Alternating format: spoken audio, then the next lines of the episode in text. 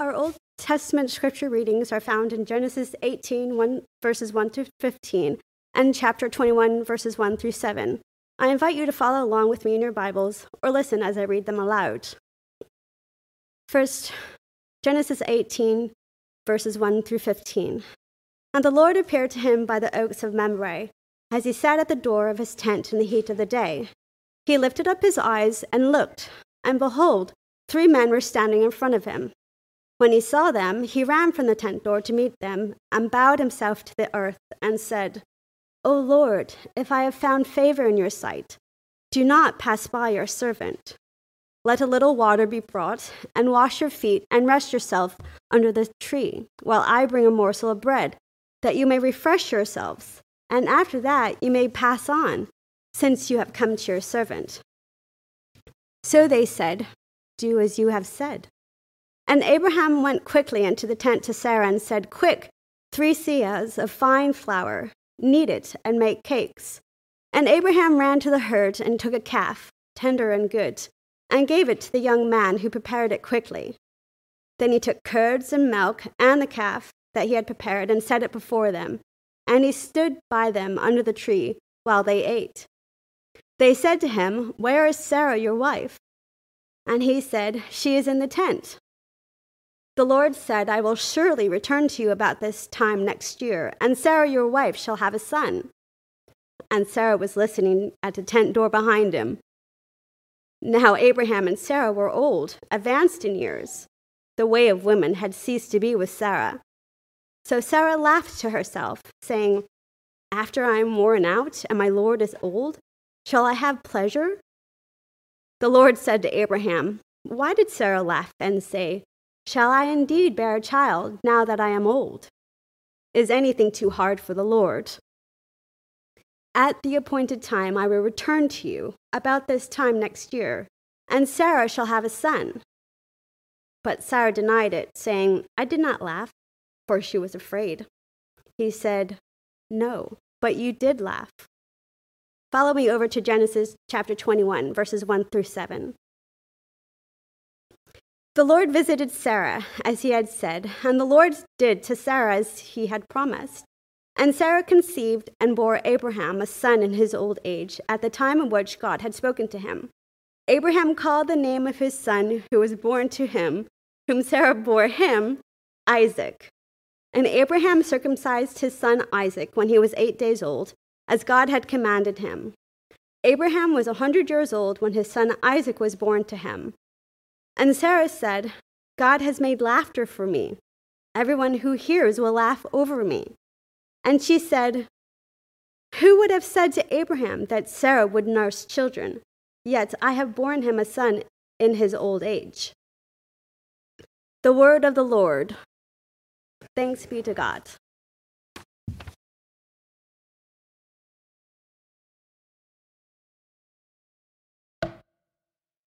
One Ancient Hope, it's, it's good to be with you this morning on this, this cold, chilly November day. Um, it was a hard thing, I think, not to put out the, the outside seating this morning, sort of the, the, the realization of the inevitable that the winter is upon us. But still very thankful for, for all the ways that we can come together as a church, um, all the different ways that, that, that, that people are gathered together and taking part in the service. And as we say every week when we talk about the church coming together, it's, it's the Word of God. It's the Word of God that creates us as the church. It's the Word of God that, that calls us together, and it's the Word of God that, that crafts us, that continues to change us into what God intends us to be. And it's with that truth, and it's with confidence in that truth, that we come together before the Lord in prayer. Let us pray. God our Father, we thank you for your word. We thank you for the promises that it gives. And we thank you, Lord, that when it gives us promises, it does not take lightly the pains, the difficulties, the trials of this world. And when we look at these passages, we see your promise of hope breaking into very difficult circumstances, very painful circumstances. But we know, Lord, that you work all things according to your promise for our good and for your glory. And with that confidence, let us understand to give our heads, to give our hands, to give our hearts, Lord, to what you mean to tell us in this passage. It's in the name of Christ we pray, in the power of your Spirit. Amen. Well, if, if, if you'll remember, actually, we're, we're returning to an account that we've actually spoken about before, but we're going to look at it under a different aspect. We, we, we looked earlier at the account of the Lord visiting the tent of Sarah and Abraham, but we looked at the way that it led to Abraham's intercession on behalf of the city of Sodom. But here we're looking at it under a different aspect. We're looking at how it leads to the birth of Isaac.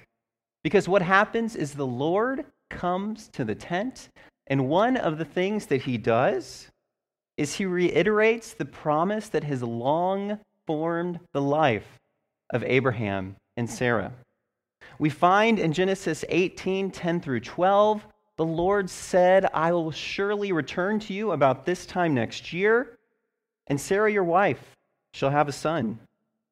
And Sarah was listening at the tent behind him.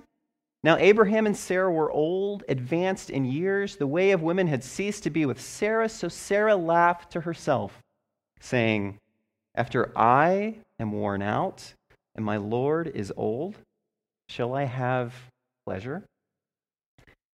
When Sarah hears this promise, this promise that in a year she will give birth to a son, what is her response? Well, it's a response of, of laughter, but then what kind of laughter is it? Is it a laughter of sarcasm or sincerity?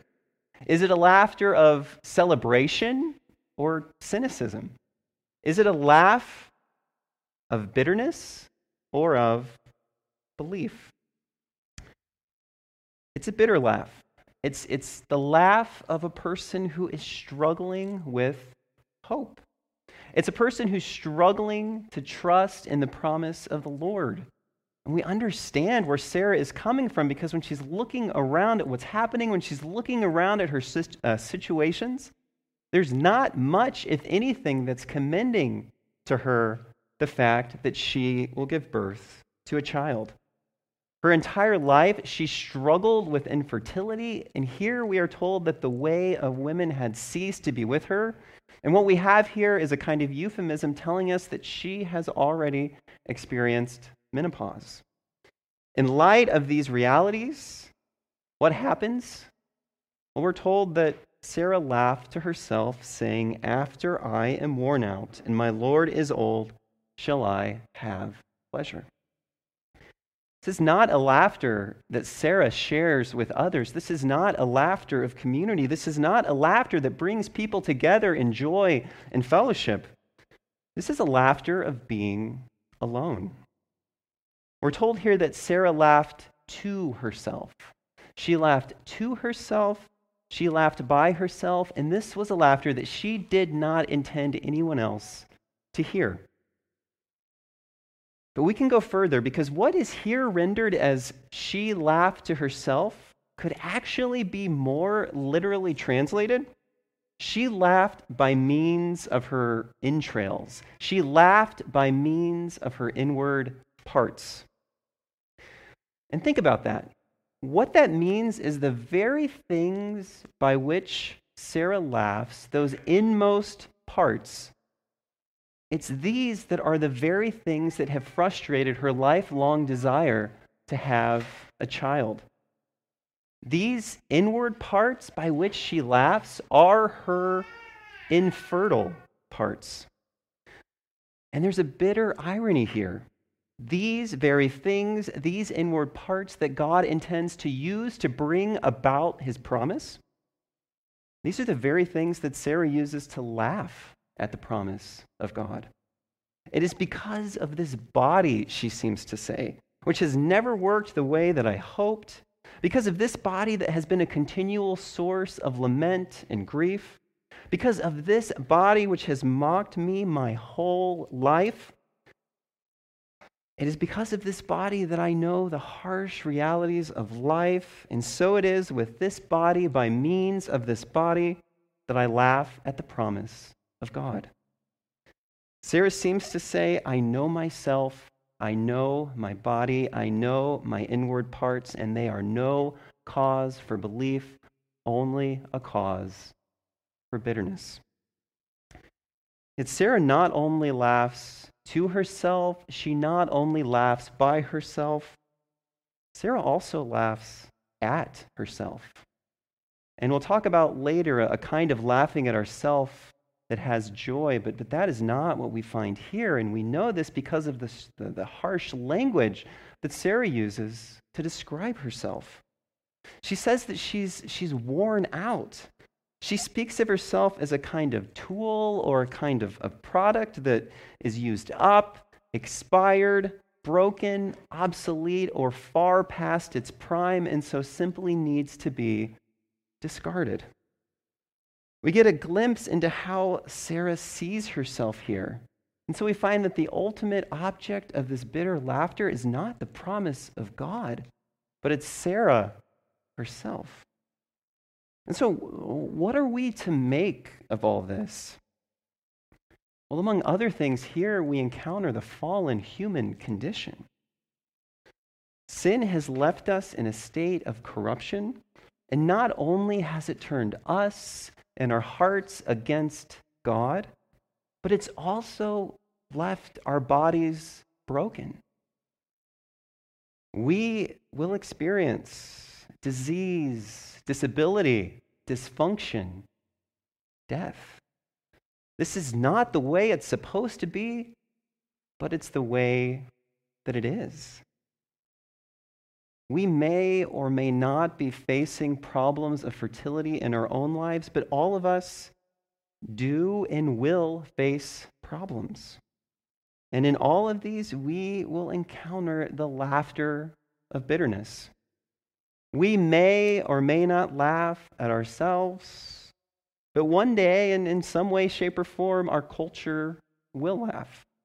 It's a cruel taskmaster, and it requires us to hold on tightly to the very things that's always slipping through our fingers, namely youth and all of the things that come with it. For instance, take our culture's obsession with, with beauty. Even if every day makes us looking a little older, we will do everything we can to keep looking youthful. But this is a lost cause. It's a surefire source of grief and lament. As the actress and writer Joan Collins famously said, the problem with beauty is it's like being born rich and becoming poor. One day, good looks will be gone, and the attention that came with them will shift to other younger people. And if we try to hold on, the culture will laugh. We may be at the top of our field, we may be a rising star in our company or field, but at a certain point, we will retire. And while our work that we've, we've done may contribute significantly, consistently to our local community, we ourselves will be forgotten and we will likely be replaced by others who will smirk when we talk about the days gone by. We may be healthy, but one day our body will break down. It may happen soon, or it may happen many, many years from now. It may happen suddenly, or it may be a process in which case we will need the help of others. And it's in these vulnerable situations that we need love and service and respect. But it's in these very situations that the culture often rolls its eyes and dismisses our very dignity. So then the question is when we encounter this laughter, what is it that we ourselves will do? We can double down our, our illusions and fight against this laughter. We can tell ourselves, yes, my physical beauty will never fade.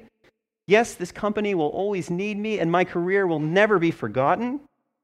Yes, if we just find the right medical treatment, then even the problem of aging itself will be solved. Yes, if we can just download our consciousness into computers, and, and this is a real suggestion, by the way, then we will never have to die. Or we can join the laughter. We can laugh at ourselves with the same cynicism and cruelty of the culture that surrounds us. And this is what Sarah does. She protects herself from the scorn of others by laughing with them. Each culture has its own modes of cruelty, and one form that took in her culture was to dismiss women who struggled with infertility. And so, what has Sarah learned to do? She's learned to laugh with them. Even more, she has learned to laugh by the very inward parts that are to blame. She laughs by means of her inward fertile parts, and we often do the very same thing. We take our deepest pains, we take the things that we fear the most, and in order to prevent others from laughing at us, we use them as a means of laughing at ourselves. We laugh by means of our fading good looks, and we laugh bitterly at ourselves, scorning those who have the physical beauty of youth. We laugh by means of our fading careers, and we laugh bitterly at ourselves, scorning, at those, scorning those who are coming to replace us. We laugh by means of these things because it's a way of protecting ourselves from the pain that they cause. And just like Sarah, to laugh like this is to laugh alone. It's isolating. Rather than sharing our pain with others, we, we hide it we use it as a means to mock ourselves and to cover our sadness with laughter, trying to convince ourselves that the sadness isn't really there. And this is a bitter laugh. Sarah is alone in the tent, but Sarah is much, much more alone than that. But there is one who does hear her. There is one who knows her bitterness. There's one who sees the sadness that Sarah seeks to cover. It's the Lord that hears Sarah laugh. He hears her laugh of self derision. He hears her words of self derision as she calls herself worn out. The Lord hears it, but the Lord speaks much more gently with her. He rephrases her harsh words, eliminating the derision. He says, Why did Sarah laugh and say, Shall I indeed bear a child now that I am old? There's no notion of being worn out here. Sarah laughs alone, but she is not alone. The Lord hears her. He's gentle with her. He does not speak to Sarah as Sarah speaks to herself. And the Lord does not speak to us as we speak to ourselves. We are cruel to ourselves. We laugh at ourselves. We laugh to hide our deep pains, but God sees through this. There is nothing that is covered or hidden from Him. God sees it, God knows it, and He does so better than we do. In fact, the, the, the pain that we experience is meant to be a kind of invitation. It's something that's meant to make us turn to God, something that causes us to trust in Him and rely upon Him. As Romans 8 20, 21 tells us, For the creation was subjected to futility, not willingly, but because of Him who subjected it in hope. In hope that the creation itself will be set free from its bondage to corruption and obtain the freedom of the glory of the children of God. We talk about futility here, and what here is defined as futility is, is what we might call a teleological term. It, it speaks of creation not working according to, what, to its proper purpose, not working like it's meant to work. As it, New Testament scholar James Dunn writes of this sense of futility, it, it here speaks of an object which does not function as it was designed to do. And so Paul here is telling us that the things in creation do not work according to their proper telos, their proper purpose, their proper end. Sarah's inward parts are infertile. Our inward parts carry sickness, maladies, dysfunctions, all kinds of pain. And to be sure, every day brings us closer to death because one day we will be subjected to the futility of death where our body will really serve no purpose at all. But there's also an important truth here, one that we can't forget. Creation has been subjected to futility in hope. God has placed a curse of thorns and thistles and toil and pain and dysfunction upon creation and upon us, but He's done so in hope. Yes, this corruption is a punishment for sin, but it's also intended to bring us to hope, to lead us into restoration. God has subjected all of creation to futility in order to liberate us from the bondage of corruption. As strange it is to say, he subjected us to futility in order to rescue us from futility. And so, what exactly does this mean? Well, let's return to Sarah. Here, her infertility becomes the means of her bitter protective laughter. She looks at her own resources and she knows that she herself cannot bear a child. Her bodies, like all of our bodies, are subjected to futility. They don't function, they don't work like they're meant to work. And one day they will cease to function completely. Yet, what the text here calls her inward parts, these sources of futility, the things by which she laughs, her pained laugh, well, this is the same Hebrew word used to speak of the entrails, used to speak of the inward parts of the sacrificial animals. These are the inward parts of the sacrificial animals that are offered up on the altar. These are offered to God. So, to speak of these inward parts is not just to speak of a biological term, but of a liturgical, a worship term, a term that speaks of the service of God. And in a sense, this is exactly what Sarah herself is called to do. She's called to take her inward parts, the very sources of her greatest grief and pain, and to offer them to God. She is to say, God, here is my futility. Here are the ways that my body doesn't work like it's supposed to work. Do with it, God, what you will.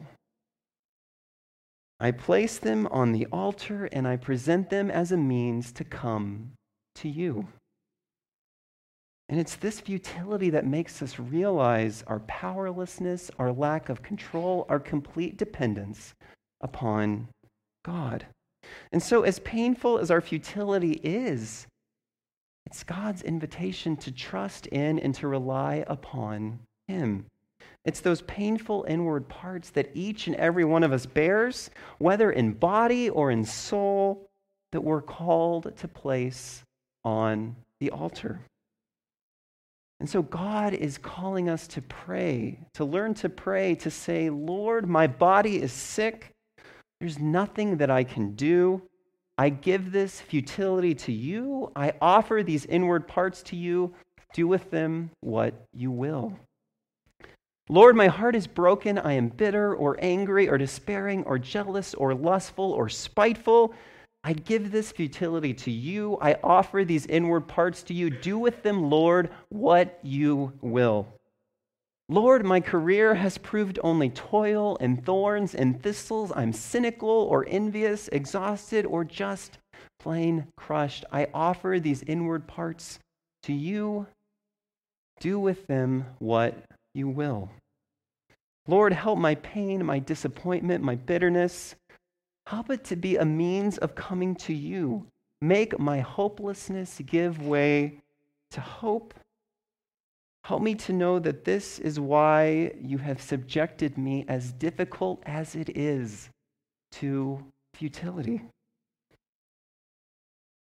And to be sure, we, we all have certain ways that we hope that each of these things will work out. We have certain ways that we would want God to work. Sometimes He does, but often He doesn't. And I say this with trepidation, but God sees, God does this because He sees what we cannot see. He uses all things, especially those deep sources of grief and lament, to conform us into the image of his Son, Jesus Christ. He orchestrates all things for our good, even if we cannot see good at all in the circumstances that we are facing. He subjects us to futility for the purpose of hope.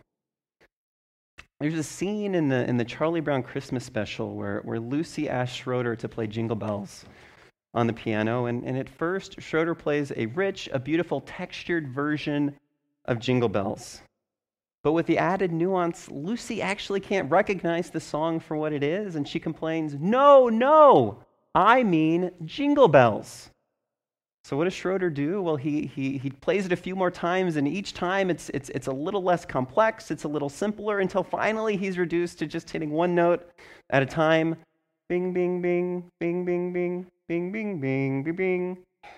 To which Lucy enthusiastically responds, That's it.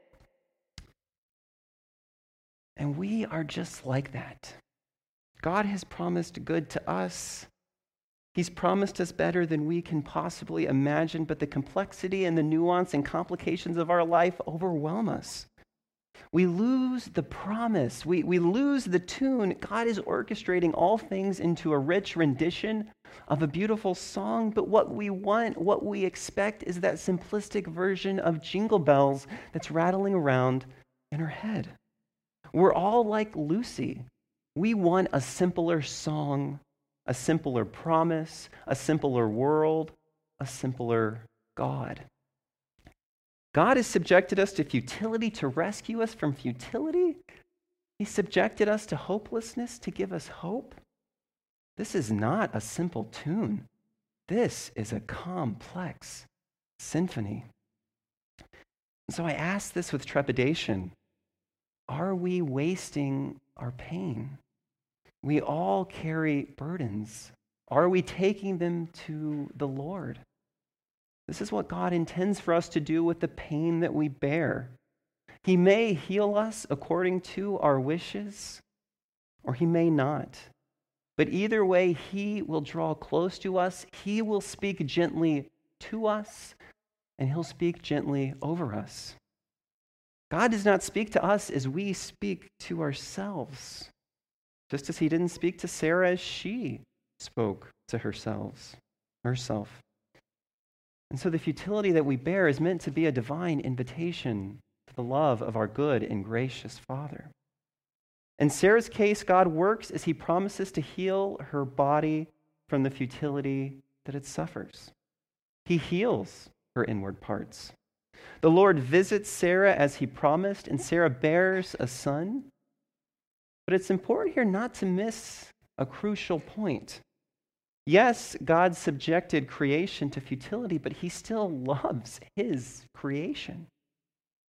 We're told again in 1812 So Sarah laughed to herself, saying, After I am worn out and my Lord is old, shall I have pleasure?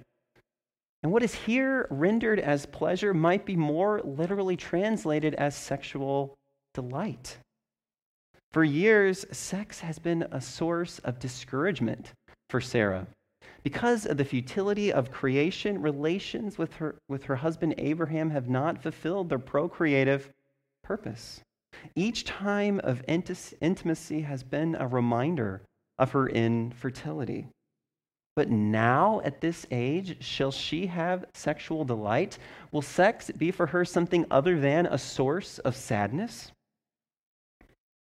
God loves his creation. He's committed to rescuing it from futility. But in doing so, he does not bypass his creation. Isaac does not appear out of thin air. Rather, God works through the sexual intimacy of Abraham and Sarah. Isaac is conceived bodily and he grows bodily in Sarah's womb. Yes, God will bring healing here. But Abraham and Sarah must continue to do the thing that produces babies. Without that, there will be no Isaac. And this tells us that God continues to work within a broken creation. He loves it, He refuses to take away its dignity, and the same is true for us. For example, perhaps some of the health problems we have would be more manageable with a healthier life. Not all, but let us pray for health, but also let us take care of our bodies. Just as with Abraham and Sarah, God works through the means of creation, God works through avenues of health and medicine. That's one of his many gifts to us. Or perhaps you're worried about a friend who is far from God. And we have to remember that the change of a human heart, that turning of a human part, that deepest, inmost part of ourselves, when that turns to God, that's a miracle no less miraculous than the birth of Isaac. But God works this miracle through the hands and the feet and the mouth of the church. Without sharing the gospel of Christ, the miracle of turning to Christ cannot take place. Just as with Abraham and Sarah, God works through the creational means of words and meals and service and hospitality. And perhaps when it comes to sharing the gospel, we feel like Sarah did towards intimacy. Sex had not been a delight, it had been a source of, of discouragement. Do we feel the same way when we think about talking about Christ with our friends and, and family? Could it ever be anything other than a source of, of discouragement, a source of alienation? Well, well, yes. If, if God works through those words and the hearts of those we love to give life to those hearts and turn to Him. And what used to be a source of discouragement will one day be a source of hope, of gladness, of fellowship. And when the miracle of Isaac comes, what does Sarah do? She laughs again. We find in Genesis 21 6, and Sarah said, God has made laughter for me. Everyone who hears will laugh over me. And this is not the bitter laughter that she had before. This is a laughter of, of joy. It's not a laughter that protects from the laughter of others, but one that invites the joy of others. And it's interesting here because Sarah draws specific attention to laughing with others in her exclamation. This is a laughter that brings people together, not a laughter that isolates. And here she's laughing at herself, but she's doing so in a very different way. We see that even the name Isaac itself means he laughs. Why did Sarah laugh before? Because of her harsh self assessment. Because of the futility that she bears, she treats herself as an object of mockery, of ridicule, of derision. But here, she has a different judgment of herself. As humans, one of our constant temptations is to believe that God is a judge just like us. We think that God judges us just as we judge ourselves we think that God is as harsh to us as our own self talk. We think that God thinks as little of ourselves as we do. And if God is just like us, well, then that means that all of our laughter is always going to have the tinge of bitterness. So then, why is the laughter of Sarah so joyful? Well, it's because God has used her, the most unlikely of persons, to carry forward his plan of redemption. Her in her infertility has brought forth a son who will be the great, great, great, great grandfather of Jesus Christ. And by her own judgment, there's no way that she could fulfill this purpose. But by the judgment of God, the barren will give birth to a son. And so, why can Sarah laugh? Because she knows she's the last person humanly qualified to carry out this purpose. But God has chosen her for this very reason. And so, what we have here is not an irony of ridicule, but an irony of rejoicing. And so, we need to ask ourselves can we laugh at ourselves with joy? Or do we take ourselves too seriously? Do we feel that we are completely unqualified to do what God has called us to do? Well, we, we are unqualified, and in fact, we're much more unqualified than we think. And this realization should bring laughter that God uses us, the messes that we are, to carry out his miraculous purposes. And if we can't laugh at the fact that God has chosen us, us who are these unqualified messes, then we are taking ourselves much too seriously. The whole point of salvation is being given the very last thing that we deserve.